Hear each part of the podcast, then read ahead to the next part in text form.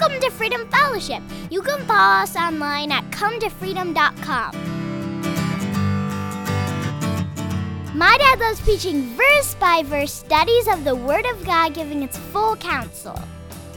His studies pay particular attention to the practical application, contemporary examples, and incorporates the Word into our daily lives. Enjoy today's sermon from the book of Exodus make sure to subscribe right now so you don't miss any future teachings. So, this morning we're going to take a look at Exodus again. So, if you will open your Bibles to Exodus 28. All right, put your finger. We got to read one verse before we actually get into Exodus. Keep your finger there in Exodus 28. Jump over to the New Testament, Hebrews chapter 3 for a second. We read this this morning, but we're just going to read the first verse and only one verse out of Hebrews, even though the whole chapter is really cool. Um, but this ties in beautifully with where we're going this morning. Hebrews chapter 3.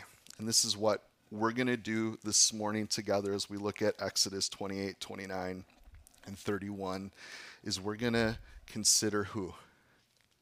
Jesus, because the volume of the book is about Jesus. And what does Hebrews chapter 3, verse 1 tell us?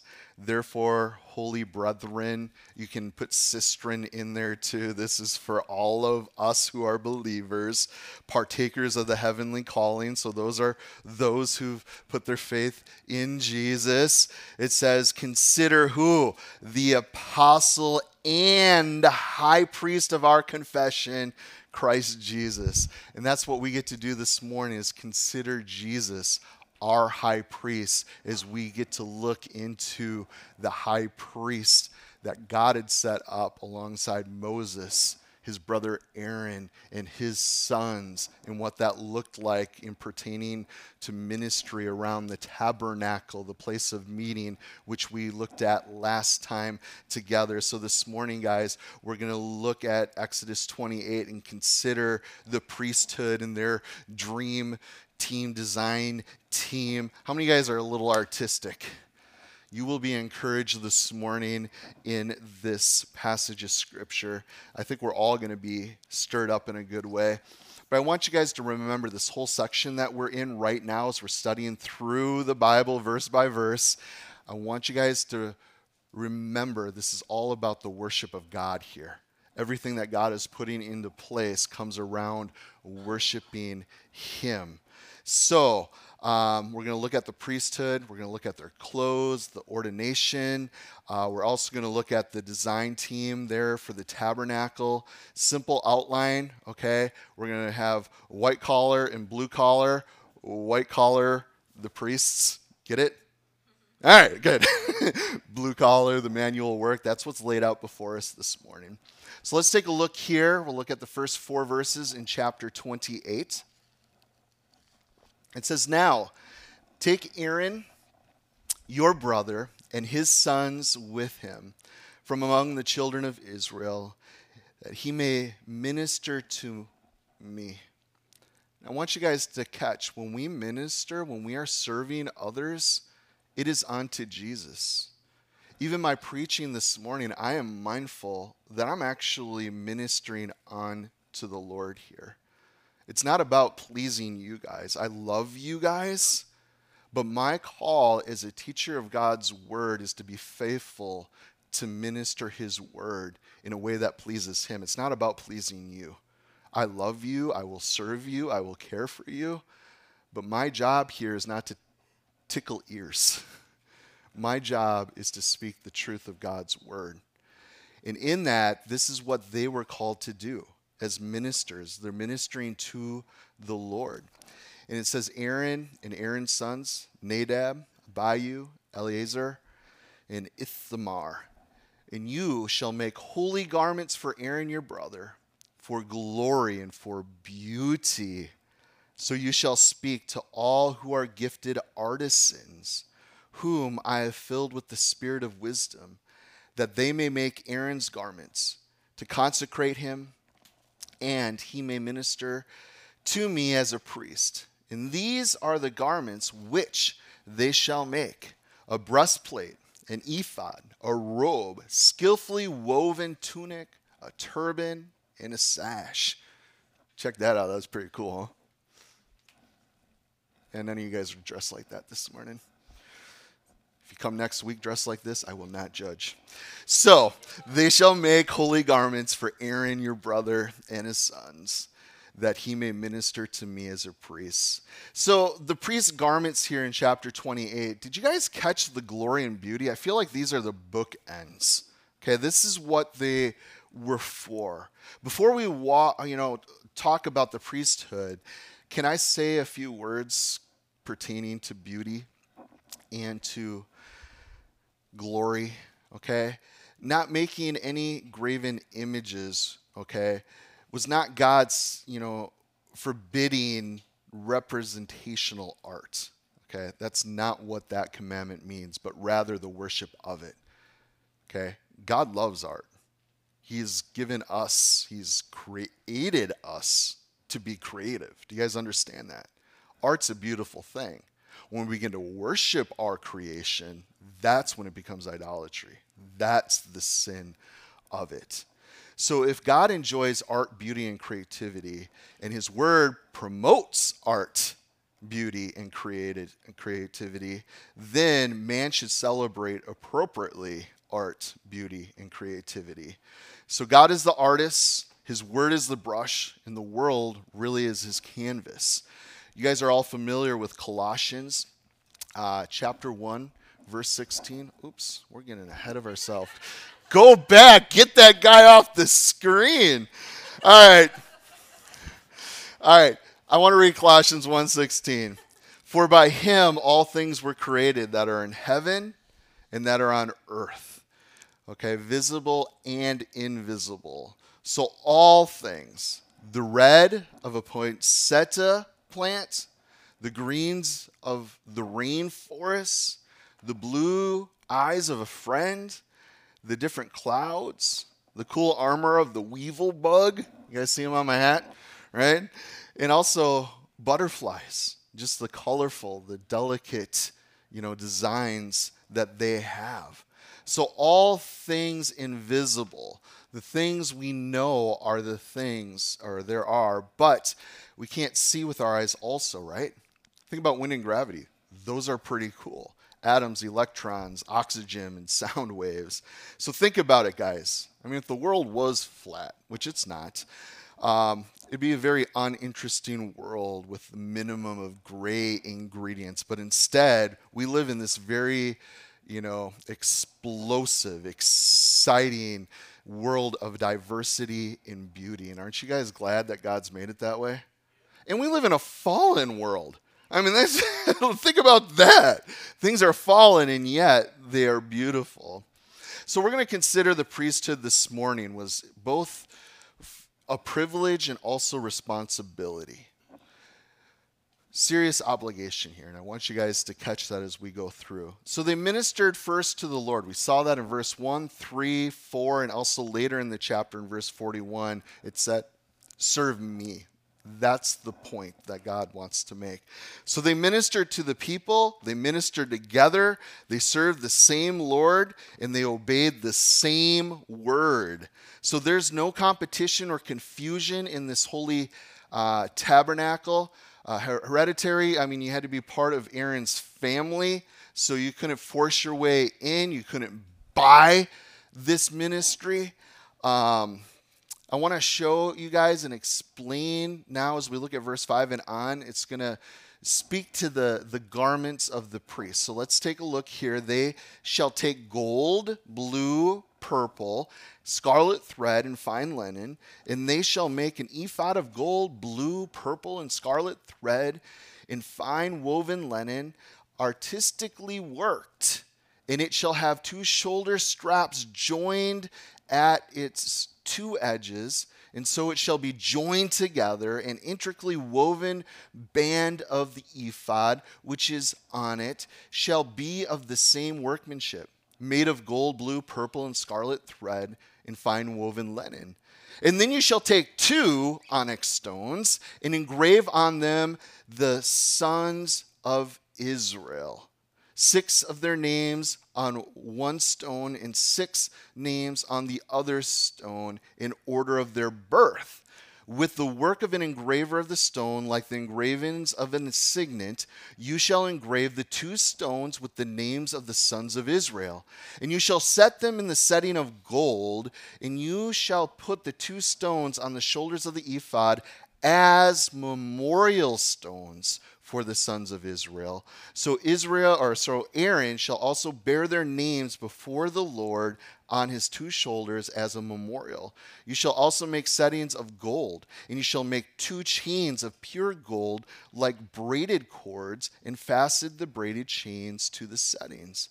So I want you guys just to notice here that on the ephod there are onyx stones here, okay, red and black. They're banded striped, okay, um, ones on each shoulder. These are the 12 tribes of Israel, okay, six on each side. And the priests represented all the children of Israel by carrying their names on their shoulders in verse 12. Okay, so these priests carried that burden. The people's hope was in their priests to represent them. Okay? They were the ones that were to go before the Lord on their behalf. Do we that do that today? Do we still need priests in that way today? No, okay? And that's the beauty of this study this morning because we're considering Jesus, right? Our great high priest. And we'll get into that more as we carry on and study. But the word priest in the Latin is pontifex, which is literally means a bridge builder. So that was the role of Aaron and his sons. They were to be this bridge between God and the people. But not only on his shoulders, but also on his heart. I want you guys to catch that. Let's carry on, and I want you guys to catch verse 30 as we carry on uh, when we get to it. But we'll start here again in verse 15. You shall make the breastplate of judgment, artistically woven according to the workmanship of the ephod, you shall make it of gold, blue, purple, and scarlet thread of fine woven linen, you shall make it, and it shall be doubled into a square, and a span uh, shall be its length, and a span shall be its width. And you shall put settings of its stone in it. Four rows of stone. The first row shall be sardis, topaz, and emerald. And this shall be the first row. And the second row shall be turquoise, sapphire, and a diamond. The third row, jacinth, and agate, and amethyst. And the fourth row, beryl, onyx, and jasper and, or they shall be set in gold settings, and the stones shall have names of the sons of Israel, twelve according to their names, like the engravings of the signet, each one with its own name, and they shall be according to the twelve tribes. You shall make chains on the breastplate at the end, like braided cords of pure gold, and you shall make two rings of gold for the breastplate, and you shall put two rings on the two ends of the breastplate. Then then you shall put two braided chains of gold and two rings, which are on the ends of the breastplate, and the other two ends to the braided chains you have fastened to the two settings, to put them on the shoulder straps of the ephod in the front. And you shall make two rings of gold and put on the two ends of the breastplate and the edge of it, which is on the inner side of the ephod, and the two other rings of gold you shall make and put them on the two shoulders, uh, sorry, straps underneath the ephod towards the front, right at the seam above the intrinsically woven band of the ephod, and they shall bind the breastplate by means of its rings to the rings of the ephod using a blue cord so that it is above the intricately woven band of the ephod, and so the breastplate does not loose from the ephod. So, verse 29 Aaron shall bear the names of the sons of Israel on the breastplate of judgment over his heart. And when he goes into the holy place as a memorial before the Lord continually. Now, catch verse 30 and you shall put the breastplate of judgment of the Urim in the Thummim and they shall be over Aaron's heart when he goes before the Lord. So Aaron shall bear judgment of the children of Israel over his heart before the Lord continually. And you shall make the robe of the ephod all of blue.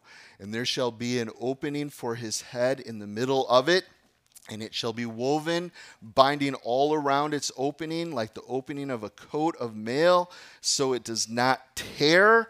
And upon the hem you shall make pomegranates. You guys remember at Christmas we had this little runner in front of the pulpit here of pomegranates? That's a Jewish thing, big time.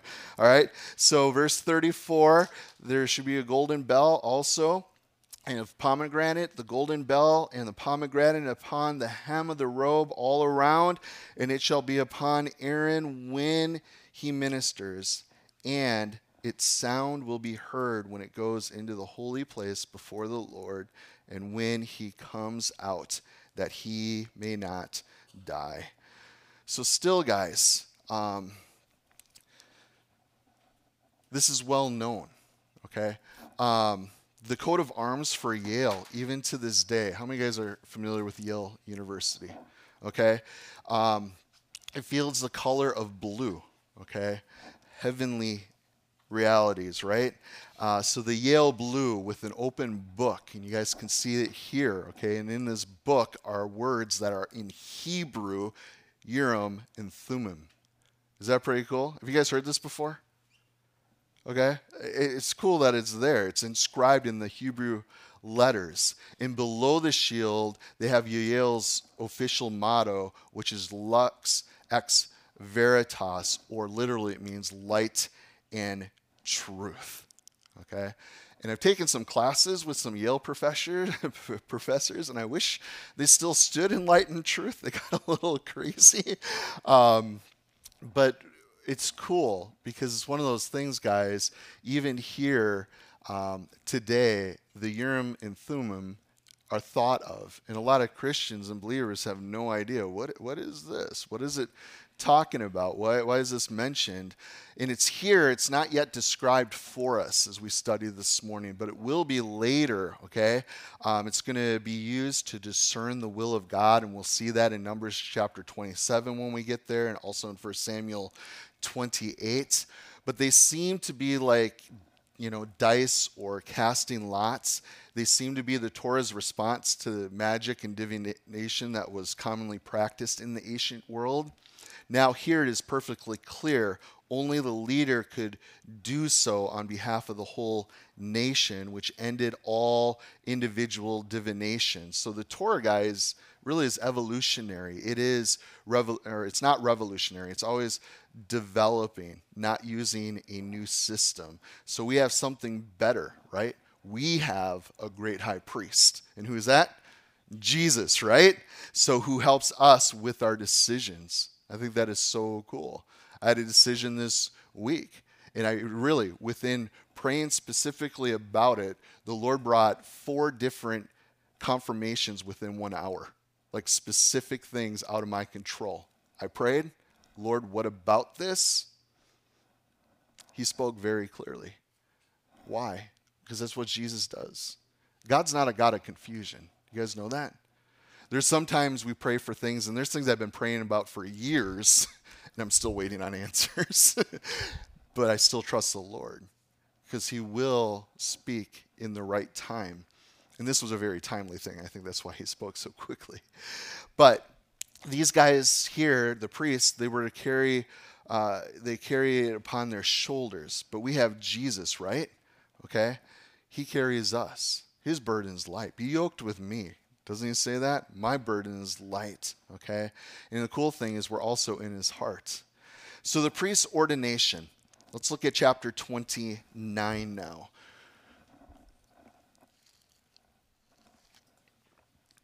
It says, And this is what you shall do to them, to hallow them for ministering to me as priests. Take one young bull, two rams without blemish, and unleavened bread unleavened cakes mixed with oil, and unleavened wa- uh, wafers anointed with oil. And you shall make them of wheat flour. You shall put them in the basket, and you shall bring them in the basket with the bull and the two rams. And Aaron and his sons you shall bring to the door of the tabernacle of meeting, and you shall wash them with water. Then you shall take the garments, put the tunic on Aaron and a robe and the ephod, the ephod, the breastplate, and gird him with intricately woven band of the ephod. And you shall put the turban on his head and put the holy crown on the turban, and you shall take the anointing oil, pour it on his head, and anoint him. Then you shall bring his sons and put tunics on them, and you shall gird them with sashes, Aaron and his sons, and put hats on them. The priesthood shall be theirs for perpetual statute. So you shall consecrate Aaron and his sons. You shall also have a bull brought before the tabernacle of meeting, and Aaron and his sons shall put their hands on the head of the bull, and then you shall kill the bull before the Lord by the door of the tabernacle of meeting.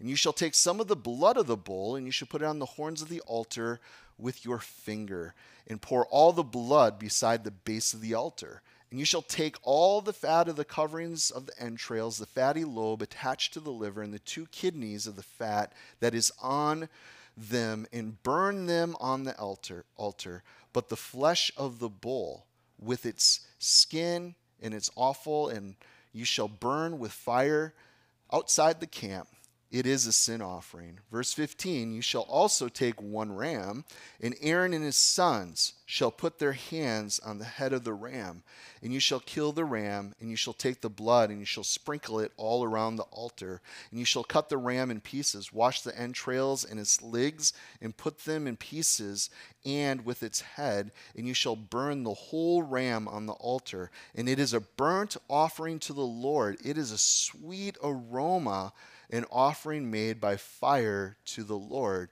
And you shall also take other rams, and Aaron and his sons shall put their hands on the head of the ram, and you shall kill the ram, and take some of the blood, and put it on the tip of the right ear of Aaron, and put it on the tip of the right ear of his sons, and on the thumb of their right hand, and on the big toe of their right foot, and sprinkle blood all around the altar.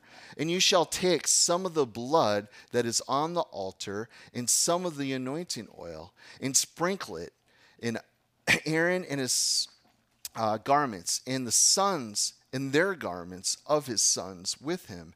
And the garment shall be hallowed, and his sons and his sons' garments with him.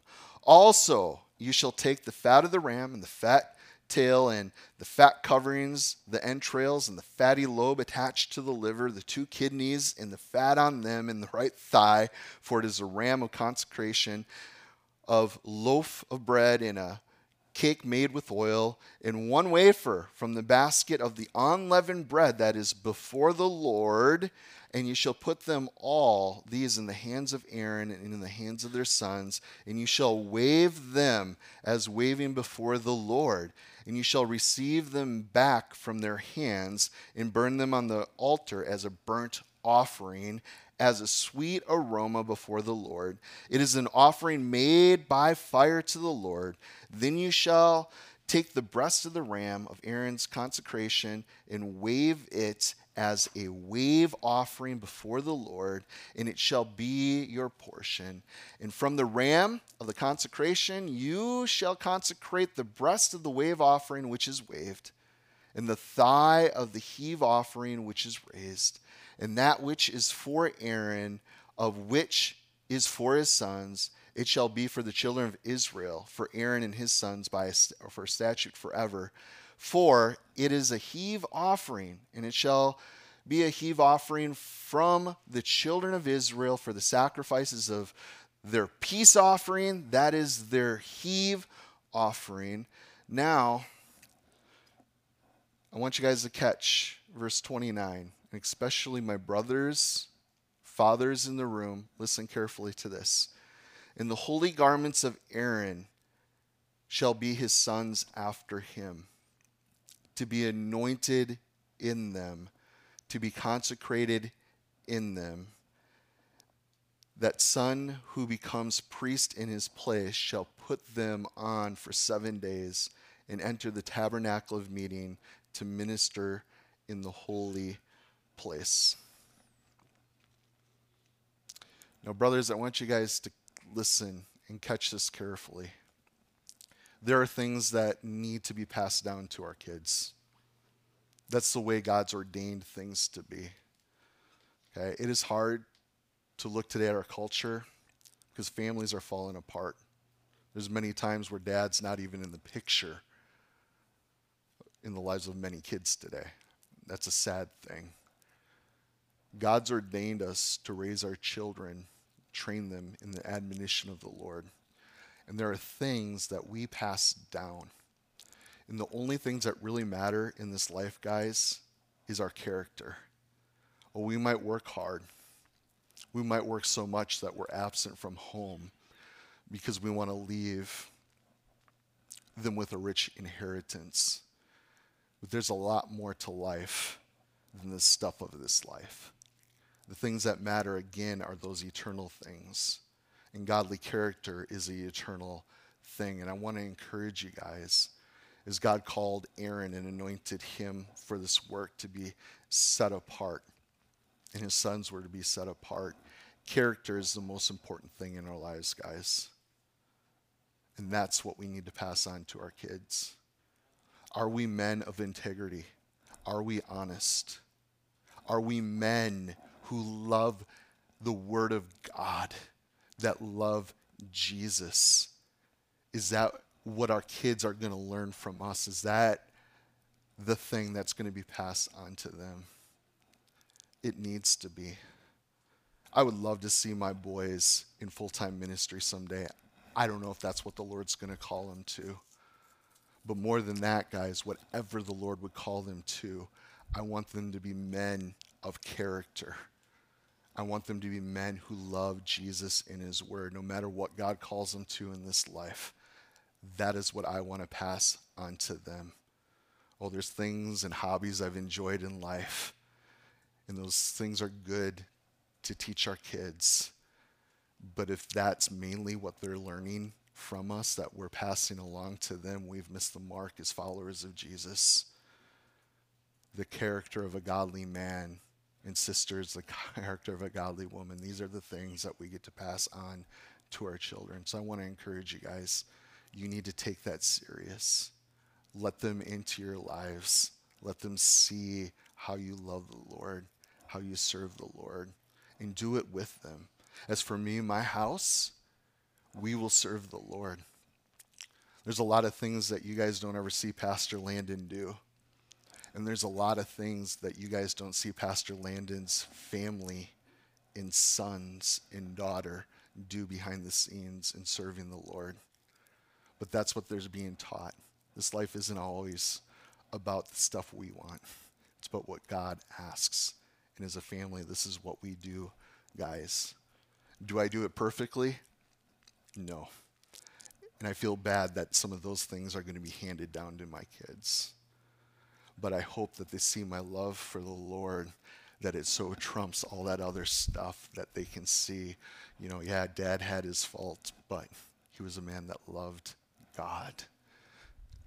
And I want to be like my dad. So, just a side note I need more water. All right, let's finish up this chapter.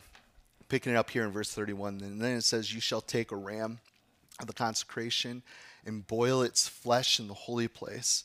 And then Aaron and his son shall eat the flesh of the ram and the bread that is in the basket by the door of the tabernacle of meeting. They shall eat those things which they anoint or anointed was made to consecrate it and to sanctify them.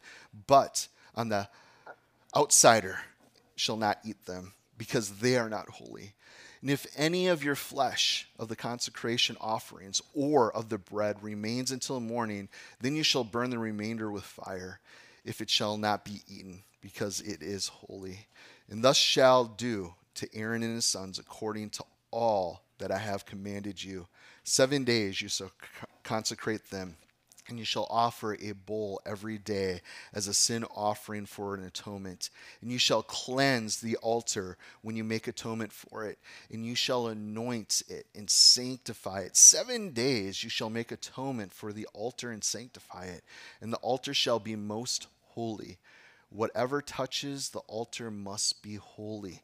Now, this is what you shall offer on the altar two lambs in the first year, day by day, continually. One lamb you shall offer in the morning, and another you shall offer at twilight. And on the lamb shall be one tenth of an ephah of flour mixed with one fourth of hin and pressed oil, and one fourth of hin of wine as drinking offering. And the other lamb you shall offer at twilight, and you shall offer with it grain offerings and drink offerings as the morning for a sweet smelling aroma, an offering made by fire to the Lord. And this shall be a continual burnt offering throughout your generations at the door of the tabernacle of meeting before the Lord, where I will meet you and speak with you. And there I will meet with the children of Israel, and the tabernacle shall be sanctified by my glory. So, I will consecrate the tabernacle of meeting and the altar, and I will consecrate both Aaron and his sons to minister to me as priests, and I will dwell among the children of Israel and will be their God. And they shall know that I am the Lord their God who brought them out of the land of Egypt, and I will dwell among them. I am the Lord their God. So we dedicate and God will consecrate. We surrender, and He sanctifies. He sets us apart for His exclusive use. Do you guys see how this works? That's what we see here in this chapter. God asks, You give. You give this. And this is what I'm going to do with it. So, as God's priesthood, we, his people, have experienced spiritually what Aaron and his sons experienced physically. I want you guys to jot down with me Revelation chapter 1, verse 5 and 6. All glory to him, Jesus, who loves us and has freed us from our sins by the shedding of his blood for us, that he made us a kingdom of priests for God his Father. All glory and power to him forever and ever. So, guys, this is where it gets pretty cool. You guys know that you are a royal priesthood? Okay, Peter wrote that. God has communicated that to us clearly. We see it here in Revelation. Okay, priesthood of the saints. That's why I feel bad for my Catholic brothers and sisters. They think they have to have their priest to do this stuff for them between them and God. And God says, No, you are a royal priesthood. Any one of you who is a believer, okay, you are a priest unto your God. Okay, we have that access. We get to enter in. Pretty cool, right? But I want to consider this. How is this possible? How can that be, Pastor? Consider with me have we been washed? Right? By the blood of the Lamb. We have been washed. We've been cleansed. In the past, it's gone. We've also been clothed, right? We stand in the very righteousness of Christ Himself, and we wear the garments of God's grace. We have been anointed. We have the Holy Spirit just not anointed upon our heads. He lives within us, guys. We've been anointed by God Himself, and He enables us to minister. Well, I don't think I can serve. I don't think I can do. You say we're a royal priesthood? I can't serve the Lord in that way. That's right, you can't. And if you can in your flesh, it's going to look ugly. but God's given us the Spirit and by His Spirit, guys, He's going to enable us to minister. Also, we belong to God. The priests, they were marked. Did you guys catch that? They were to be marked with blood where? On their earlobe to hear God, apply the blood. Hear God. How many guys, when you got saved, you applied the blood of Christ? You've been forgiven, you're a new creation you could finally hear the word of God for the first time. Before it was confusing, and then you got saved, and you're like, oh, this ain't conf- this this is actually pretty simple. I, I see. That's the spirit. And the word we're told is spirit in truth. Unless you're born again, you're not going to have spiritual eyes to be able to discern and see. That's a beautiful thing that happens. So they were told to put the blood on the ear, okay? Also on the big thumb on their hand, okay, to serve God. And also on the great toe, if you have the old King James, the big toe, apply the blood there to walk with God. Isn't that a really cool picture? So, brother and sister, royal priesthood this morning. If you want to serve the Lord well, you need to apply the blood. Amen? Amen.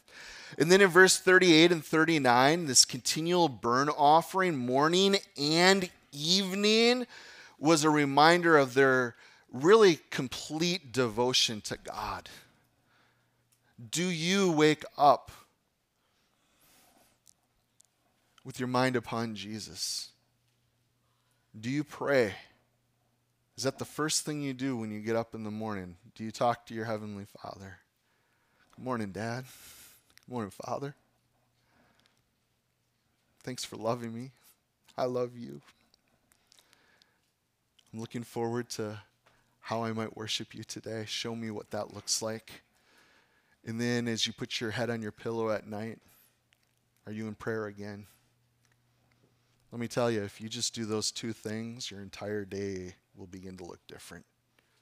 Start to do that practice. Worship in the morning. How many guys do morning devotions?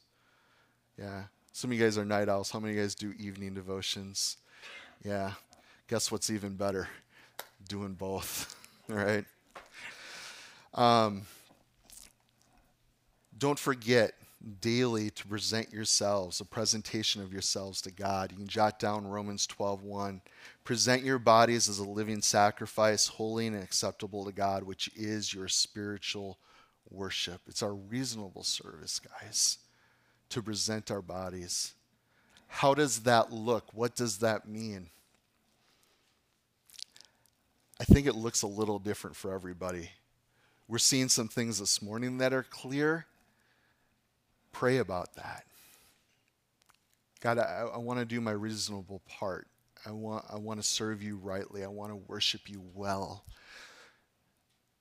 Father in heaven, what does that mean for me? How does that look for me, for my family, my house? How do we serve you? What, what would you have? Just ask Him, seek Him in that way. So, Jesus, our high priest, instead of stones on his shoulders, he bore it all upon the cross for us, guys. He carried our names not on breast on a breastpiece, but really in his heart. He is a better sacrifice. So much better. If you don't know that, read the book of Hebrews this week it beautifully comes around this whole reality. It'll speak a lot to the priesthood, which we're considering this morning. It will even speak to the tabernacle, which we looked at last time. And it will speak about why Jesus is so much better than all that physical stuff. Okay? He's a better sacrifice. And it was his blood, his blood, not the blood of animals, God's blood himself so when the Father sees us, he sees us through the representative, okay? The Father accepted Jesus as the high priest, and you are just as accepted as Jesus if you are in him. You guys understand that God is our righteousness. We just read that in the prophet Jeremiah this last Thursday morning at men's study. Okay?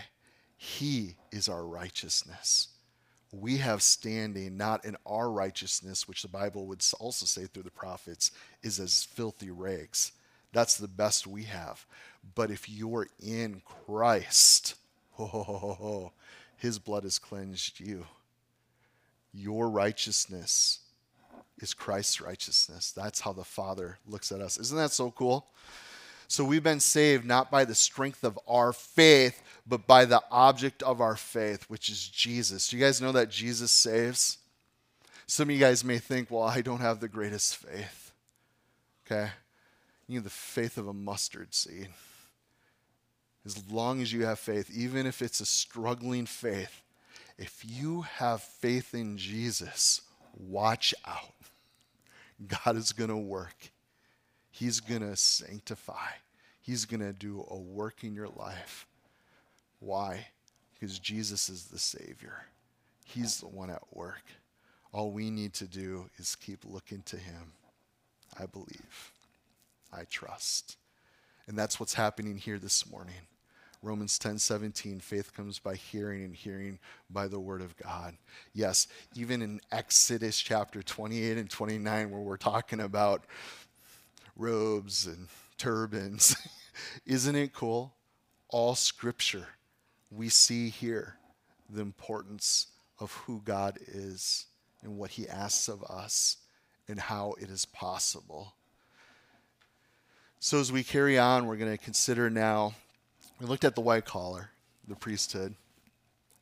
We're going to turn to chapter 31 together and we're going to look at the blue collar. This is going to be the design team.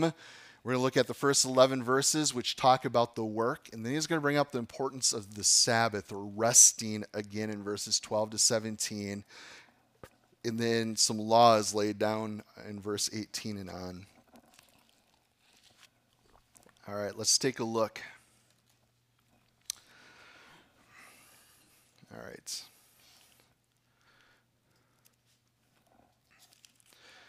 Exodus 31.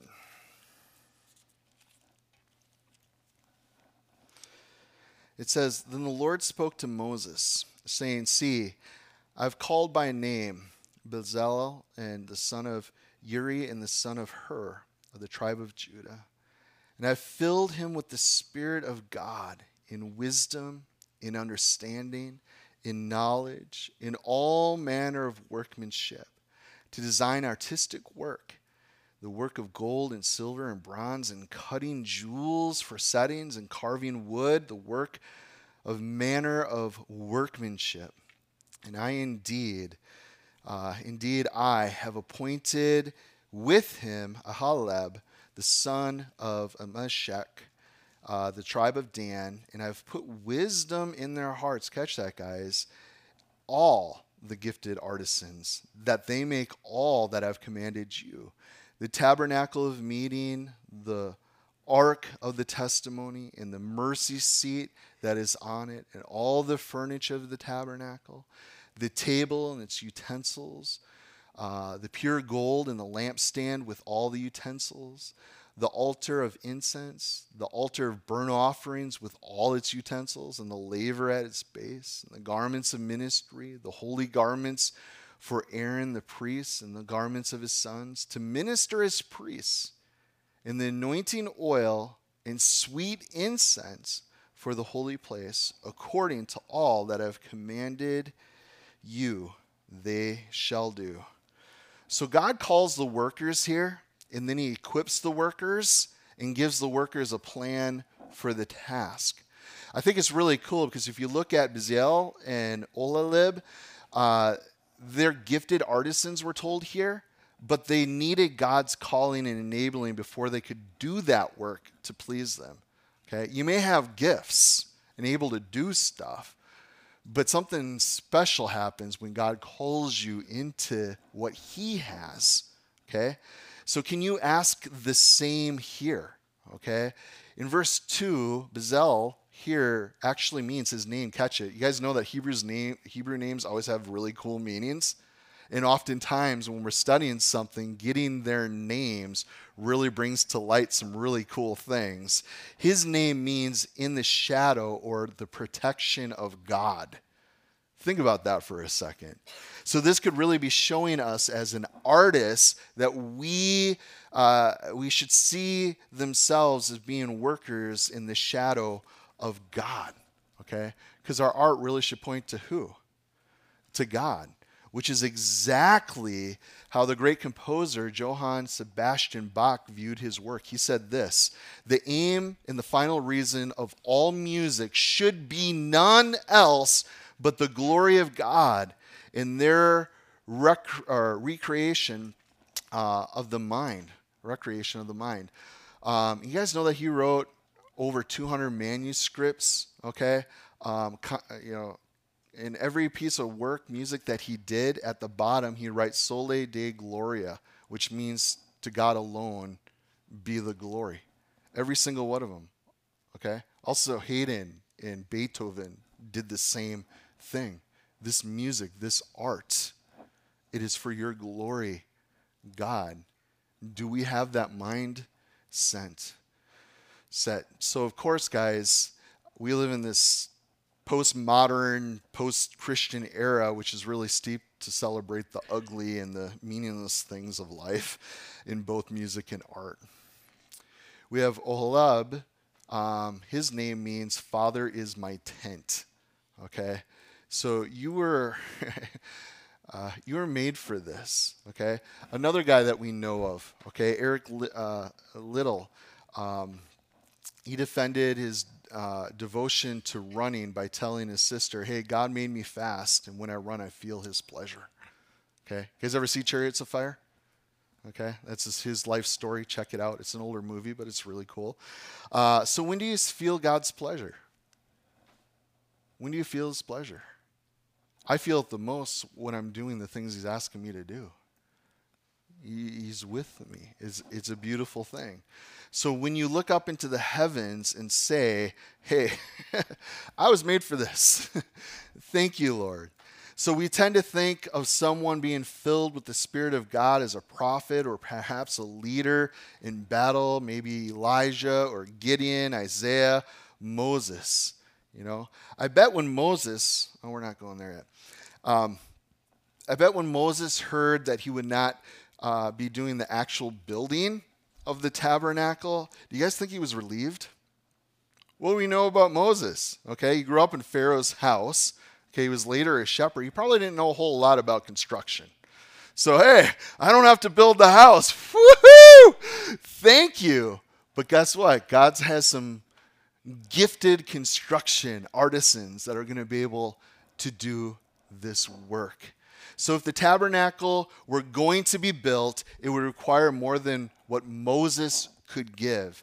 It would require the people and the skills that Moses didn't have or possess in order to happen. So, here is a construction superintendent who is being chosen to be filled with the Holy Spirit. Bezalel, okay, spirit anointed contractor, and also spirit empowered craftsman.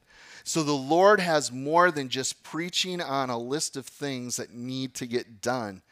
Guys, there are tabernacles that need to be built, not just talked about.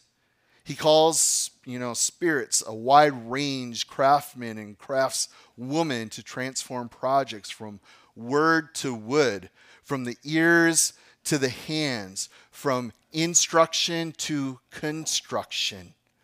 So there's a tendency that we have, a secular view that we have when it comes to skills, that these skills might be those skills, you know, hey, I can do this, I've learned that. But as believers, we need to look biblically and say, hey, these skills are actually a grace. This is a grace from God. So the work of God is accomplished by the Spirit of God. Amen. Um, so we all have gifts, talents, and abilities. But will you use them to build a tabernacle or a golden calf?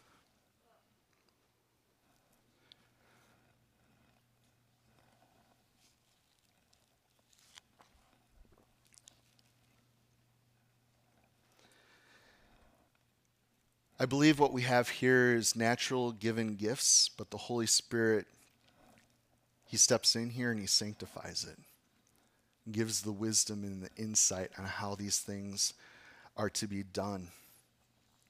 Christianity and creativity.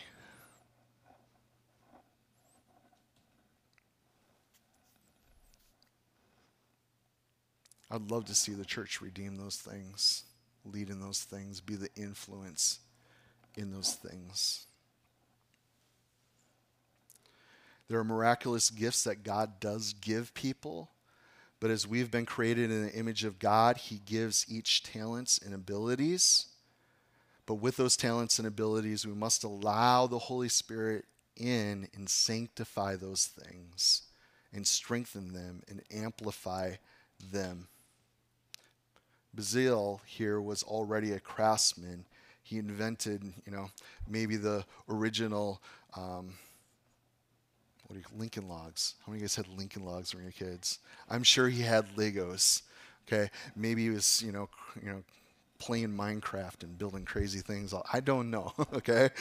But he was already creative, but he needed the Spirit of God to accomplish the work of God. And we must love the Holy Spirit and rely upon the Holy Spirit's work. We must not be professional Christians or just go through the motions or the mechanics and think life change will happen. No way. we have to depend upon the Holy Spirit. You know, so many people are into Christian disciplines, okay? And those disciplines and habits can be a good thing, but let me tell you what, they're not going to see you through. They're not enough. We need the Holy Spirit. For you to love and serve well, you need the Holy Spirit. Okay? You can love your wife well, but let me tell you what, when you're surrendered to the Spirit of God, it's a game changer. Okay? I tried so hard and I couldn't. But when you're in the Spirit, loving the Lord and yielded to Him, you're going to take your love for your family to a whole nother level. You're going to take your service to a whole nother level. You're going to do things that you couldn't do. It's only God through you. So, notice the filling of the Holy Spirit. Okay? It's not sensational. Okay? It's sowing, it's building, it's fixing things, it's figuring out problems. Okay? Uh, some gifts are sensational, but others are just service. Do you guys understand that? Okay? There's, you know, acts of mercy, there's helping, there's hospitality, there's administration. There's just things that need to be done that God wants to come into those things. Okay? And some of you have been gifted and anointed for those things. Okay? Over the years, okay, some of our, our little church here, okay, we, we try to be a good steward of what God's given us. Okay? But there's just little things that have been done. Like my mom, I think, is one of those artisans. She she comes to me every once in a while with an idea, and it's just really cool because God kind of gives her a picture of what something should look like, and then she enters in and she just does it. And I think that's what happens with these artisans. It's just like, hey, this is how it's to look. This is how, like, look back in the corner there. You know, it's just like, oh, we have blinds, you know, keeping the sun from coming in. Hey, we got three little crosses that just kind of appear there. That's kind of cool. I would never think of doing that.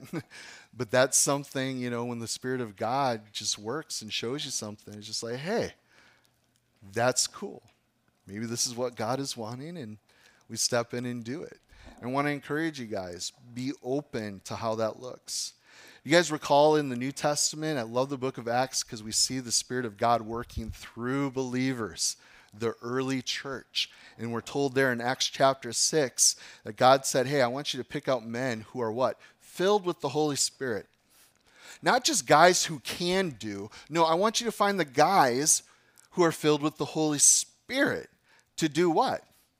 Serve the widows. That's what I'm looking for. And that's what God is looking for this morning. Those who are filled with the Holy Spirit. Well, who are those who are full of the Holy Spirit? Those who are yielded to the Holy Spirit. That's it. Because if we're doing our thing, our projects, sorry, God, I got my talents and I'm using my talents for my things, you're grieving the Holy Spirit. You are not surrendered. You are not yielded. That's what you're doing. Could you be one of those who are yielded to the Spirit? Absolutely. Well, how does that happen? You forsake the flesh. It's not about me and my kingdom, it's about you, God, and your kingdom. All I have, even if it's not much, take. Years back, when we still had our wall over here, that used to be the sanctuary. You guys see the pillars here? Okay, there's a big wall there. That was our little sanctuary over there, but we blew all of this out. Had a brother after a Sunday preaching God's word. He came up to me. He's like, Pastor, I don't think I'm ever going to be able to teach God's word. I don't think I'm called to that. But I got these hands. Whatever God would have me to do, however I can serve, just let me know. I'm willing to work and use my hands. And that so blessed my heart. Sometimes we always think we got to be that type of Christian with those type of gifts before the Lord can use us for anything. Those are lies from Satan. We are the body of Christ. God's just looking for those who are willing. Are you willing? So sometimes you will ask yourself, was this was it the spirit or was it me? Right? If you're a Christian, guys, he's doing more than you think. Can I tell you that? God's doing more in your life than you think. That's just true. Sometimes we don't recognize it, but he's doing more. You don't know.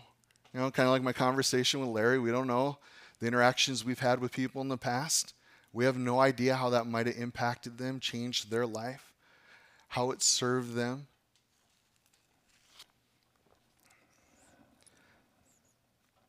Make much of Jesus in your life. The Spirit prompts you just do, just serve something.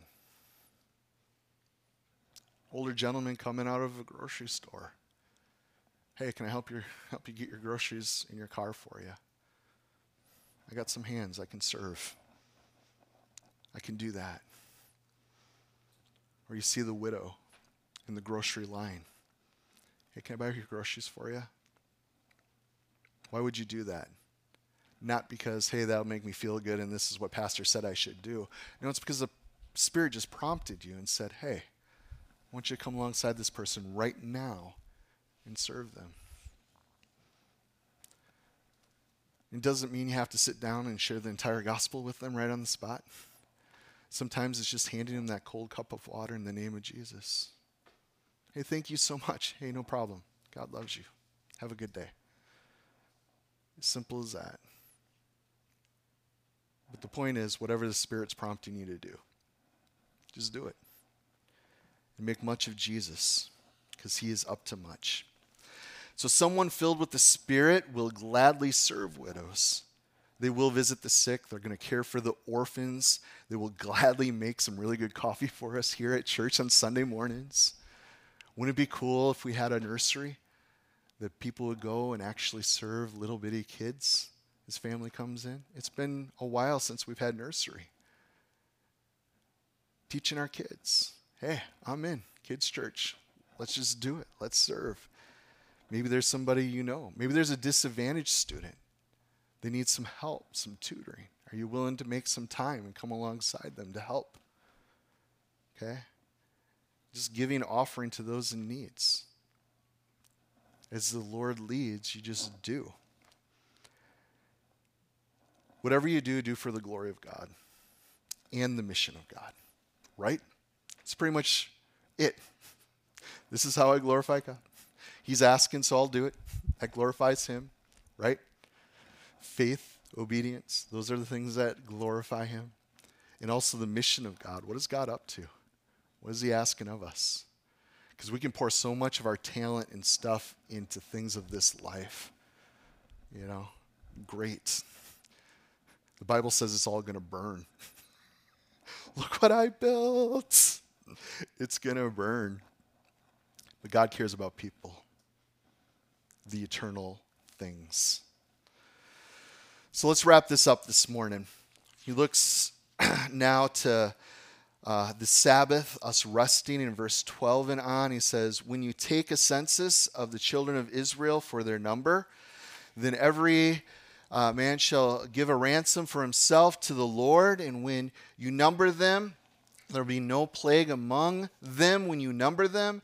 And this is what everyone among those who are numbered shall give half a shekel according to the shekel of sanctuary. A shekel is 20 uh, gerahs, and a half a shekel of the offering of the Lord. And everyone included among those are no, or sorry, that's chapter 30.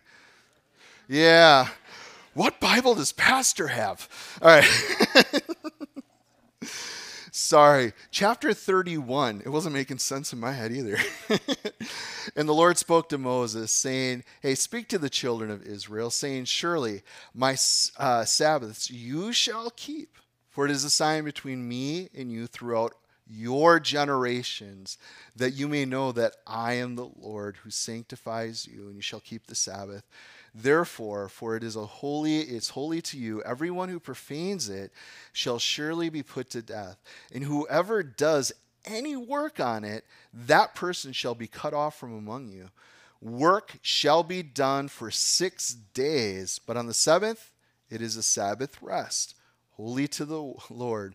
Whoever does any of the work on the Sabbath day, he shall surely be put to death. Do you guys think we'd take the Sabbath a little more seriously if we had this death penalty in place? Yeah. Uh, anyways, verse 16 Therefore, the children of Israel uh, shall keep the Sabbath, to observe the Sabbath throughout all generations of the perpetual covenant, and it shall be a sign between me and the children of Israel forever. For in six days the Lord made the heavens and the earth, and on the seventh day he rested and was refreshed. So, why does God mention the Sabbath here again? Okay, we walk through each one of the Ten Commandments, the Big Ten. Okay, and the Ten Commandments are for all people for all times. Okay, they are different than the law of Moses. Okay? So the Sabbath is something that God wants. You shall work six days. Doesn't necessarily have to be a Saturday or a Sunday, but we are to give ourselves a day a week to rest. And that goes against what we've grown up with, what our culture pushes upon us. Okay? but it's what God asks of us, and it is needed. And he brings it up again here. So maybe he reminds his people that even the building of the sacred tabernacle, even in light of ministry and getting these things done, and this is where I've been guilty over the years, and I've shared this with you guys. There's always something to do, there's more work to be done. And it is sinful just to keep doing it. No, you need to rest. That is a biblical thing. Even if it's hard, you need to make that happen. Okay, some of you guys are asking why I'm taking a sabbatical. I need to make that happen. Okay, it's something God's asking. You need to be obedient. And this here again, God is breaking, you know, bringing this up.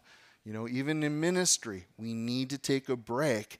Okay, breaking the Sabbath law here. So God wants us to be balanced. He wants us to be balanced with our work, with our rest, with our worship. Balance, balance, balance. Very important. Okay, now let's wrap up this chapter, picking it up now in verse 18. And when he made an end in speaking with them on Mount Sinai, he gave Moses two tablets of the testimony, tablets of stone, written with the finger of God. So here we see the law. It is given, and it is written with what? finger of God. Pretty cool, right? Um, he wrote the Word of God in stone with his own finger. So he now writes it where? Upon our hearts. Isn't that pretty cool? And for those who trust Christ and worship him. Okay. There's one last passage of scripture I want to look at with you guys. You can jot down Second Corinthians uh, chapter 3, verse 2 and 3. Again, you guys know I like Apostle Paul a lot. He's kind of my hero. Um, in this passage, he talks about not needing any letters of uh, recommendation for uh, his authority as an apostle, his uh, legitimacy to be an apostle because he writes here, and I, I so love this it says, You yourselves are a letter of recommendation, written on our hearts to be known and read by all. Do you guys know that people are watching us? Okay? The world's reading us as Christians. And he says in verse 3, I love this. And you show that you are a letter of Christ delivered by us, written not with ink but the Spirit of the living God, not on tablets of stone, but on tablets of human hearts. So, my closing question this morning, guys, is Has He written on your hearts? And if you're unsure, seek Him. Press in, be praying. Okay? Be diligent in seeking Him on that. What have you written upon my heart? He's given us His law, but He's also asked us things. He's given us a part to play. What is our part? What does He want to do with our gifts? And He'll take those gifts and go beyond what we're able to do with them. But what is He asking of us to step into? And that's where it gets exciting. Okay? Do you guys believe God wants to do big things? Do you really believe that? I do. I do. Because He's a big God. Okay? And there's a lot of times that we can pray for revival. We can ask God, do it again. Now, God could do whatever He wants whenever He wants. I would love to see our family, our neighbors, the people we work with, our community. Wouldn't it be cool if there was a revival that really took place where people really were broken before the Lord, broken over their sin, that people truly would begin to turn to the living God? It would be beautiful. And God could do that at any point. But his means, and as you study through the scriptures, God uses the local church for his purposes. Do you guys know this? Okay. God has ordained the church to equip the saints for the work of the ministry. And part of that work is going and making disciples. God is into discipleship. There should be people in our lives that we are pouring into that we are teaching. Okay? We all should be in that place. And if you're not in that place, you need to be being discipled, that you're able to do that with others. You're either discipling or being discipled, and if you're doing well, you're being both at the same time, right? But for true revival to take place, I believe in part for the church, what God wants to use, there has to be true sacrifice. You guys understand what I'm saying? Is there a willingness within the body of Christ to actually sacrifice our kingdoms in our comforts, what we think church should look like and be about? Or are we actually open to say, hey, Lord, use me? I might not even have much in the way of gift, giftings, but the little bit I have, you know, take my hands, whatever you want, Lord. I'll serve, I'll do. I think that's what God's looking for, is just a willingness. Am I willing to serve? I'm willing to be in. God can use that. And when we're willing to be that living sacrifice, watch out what God's going to do. Father in heaven, thank you. We thank you for your Holy Spirit who has written these things upon our hearts. God, we believe what your word has taught us and has spoken to us as being priests unto you, that you have called us into your service. As a believer, we don't really have a choice. God, we, we've been given a ministry.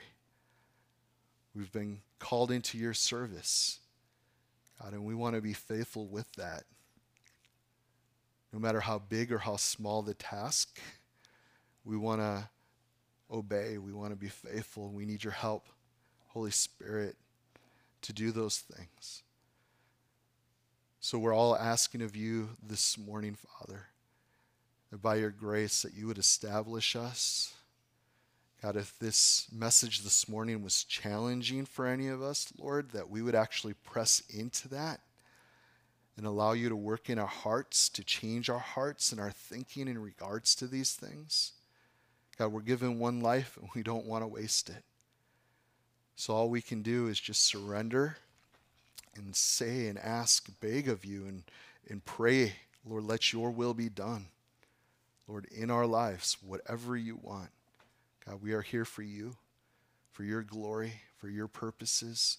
We want to live a life that is just a beautiful, uh, just worship, a beautiful, sweet smelling aroma unto you.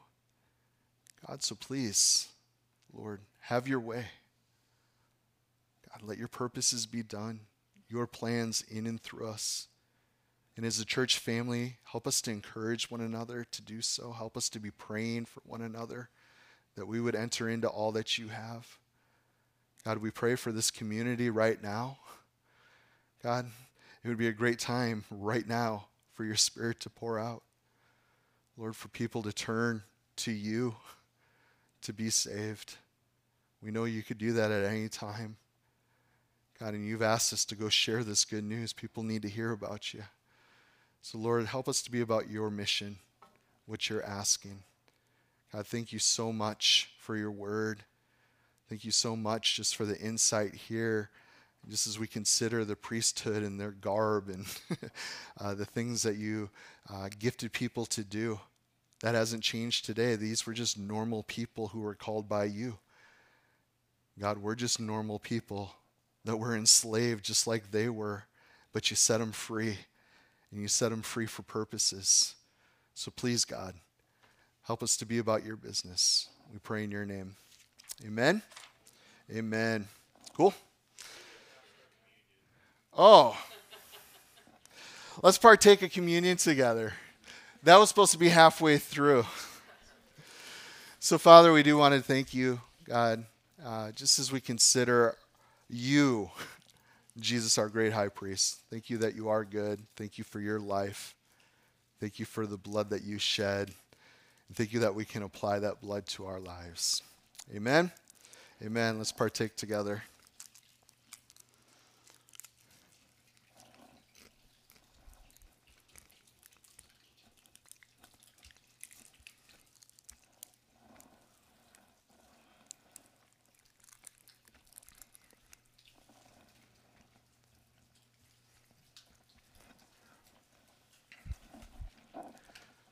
One last thought, real quick. I want to share this with you guys. I thought about last night at our brothers and sisters group. We were having some conversation about maybe doing a trip to Israel again.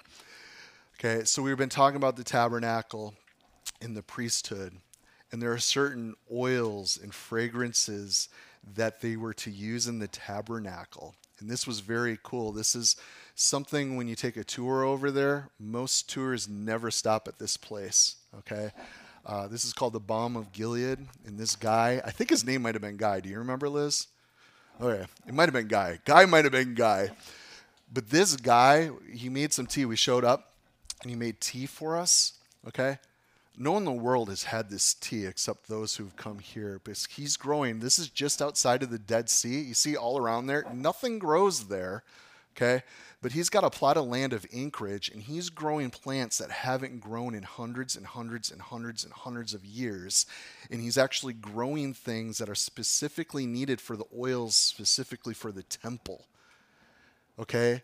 The Temple Institute was they are planning, everything's in place to rebuild the third temple.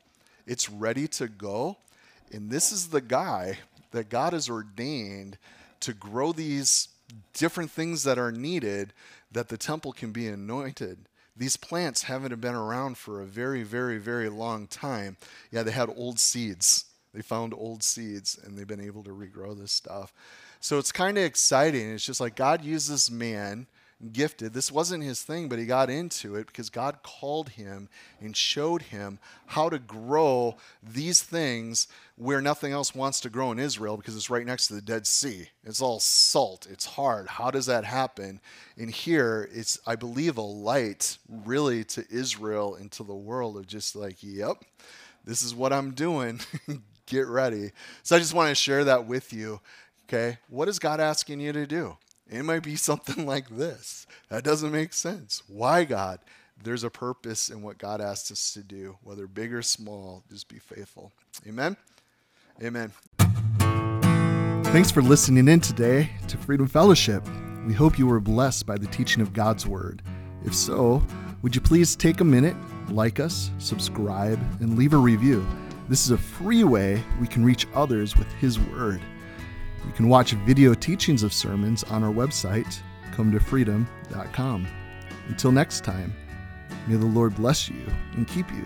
The Lord make his face shine upon you and be gracious to you. The Lord lift up his countenance upon you and give you peace.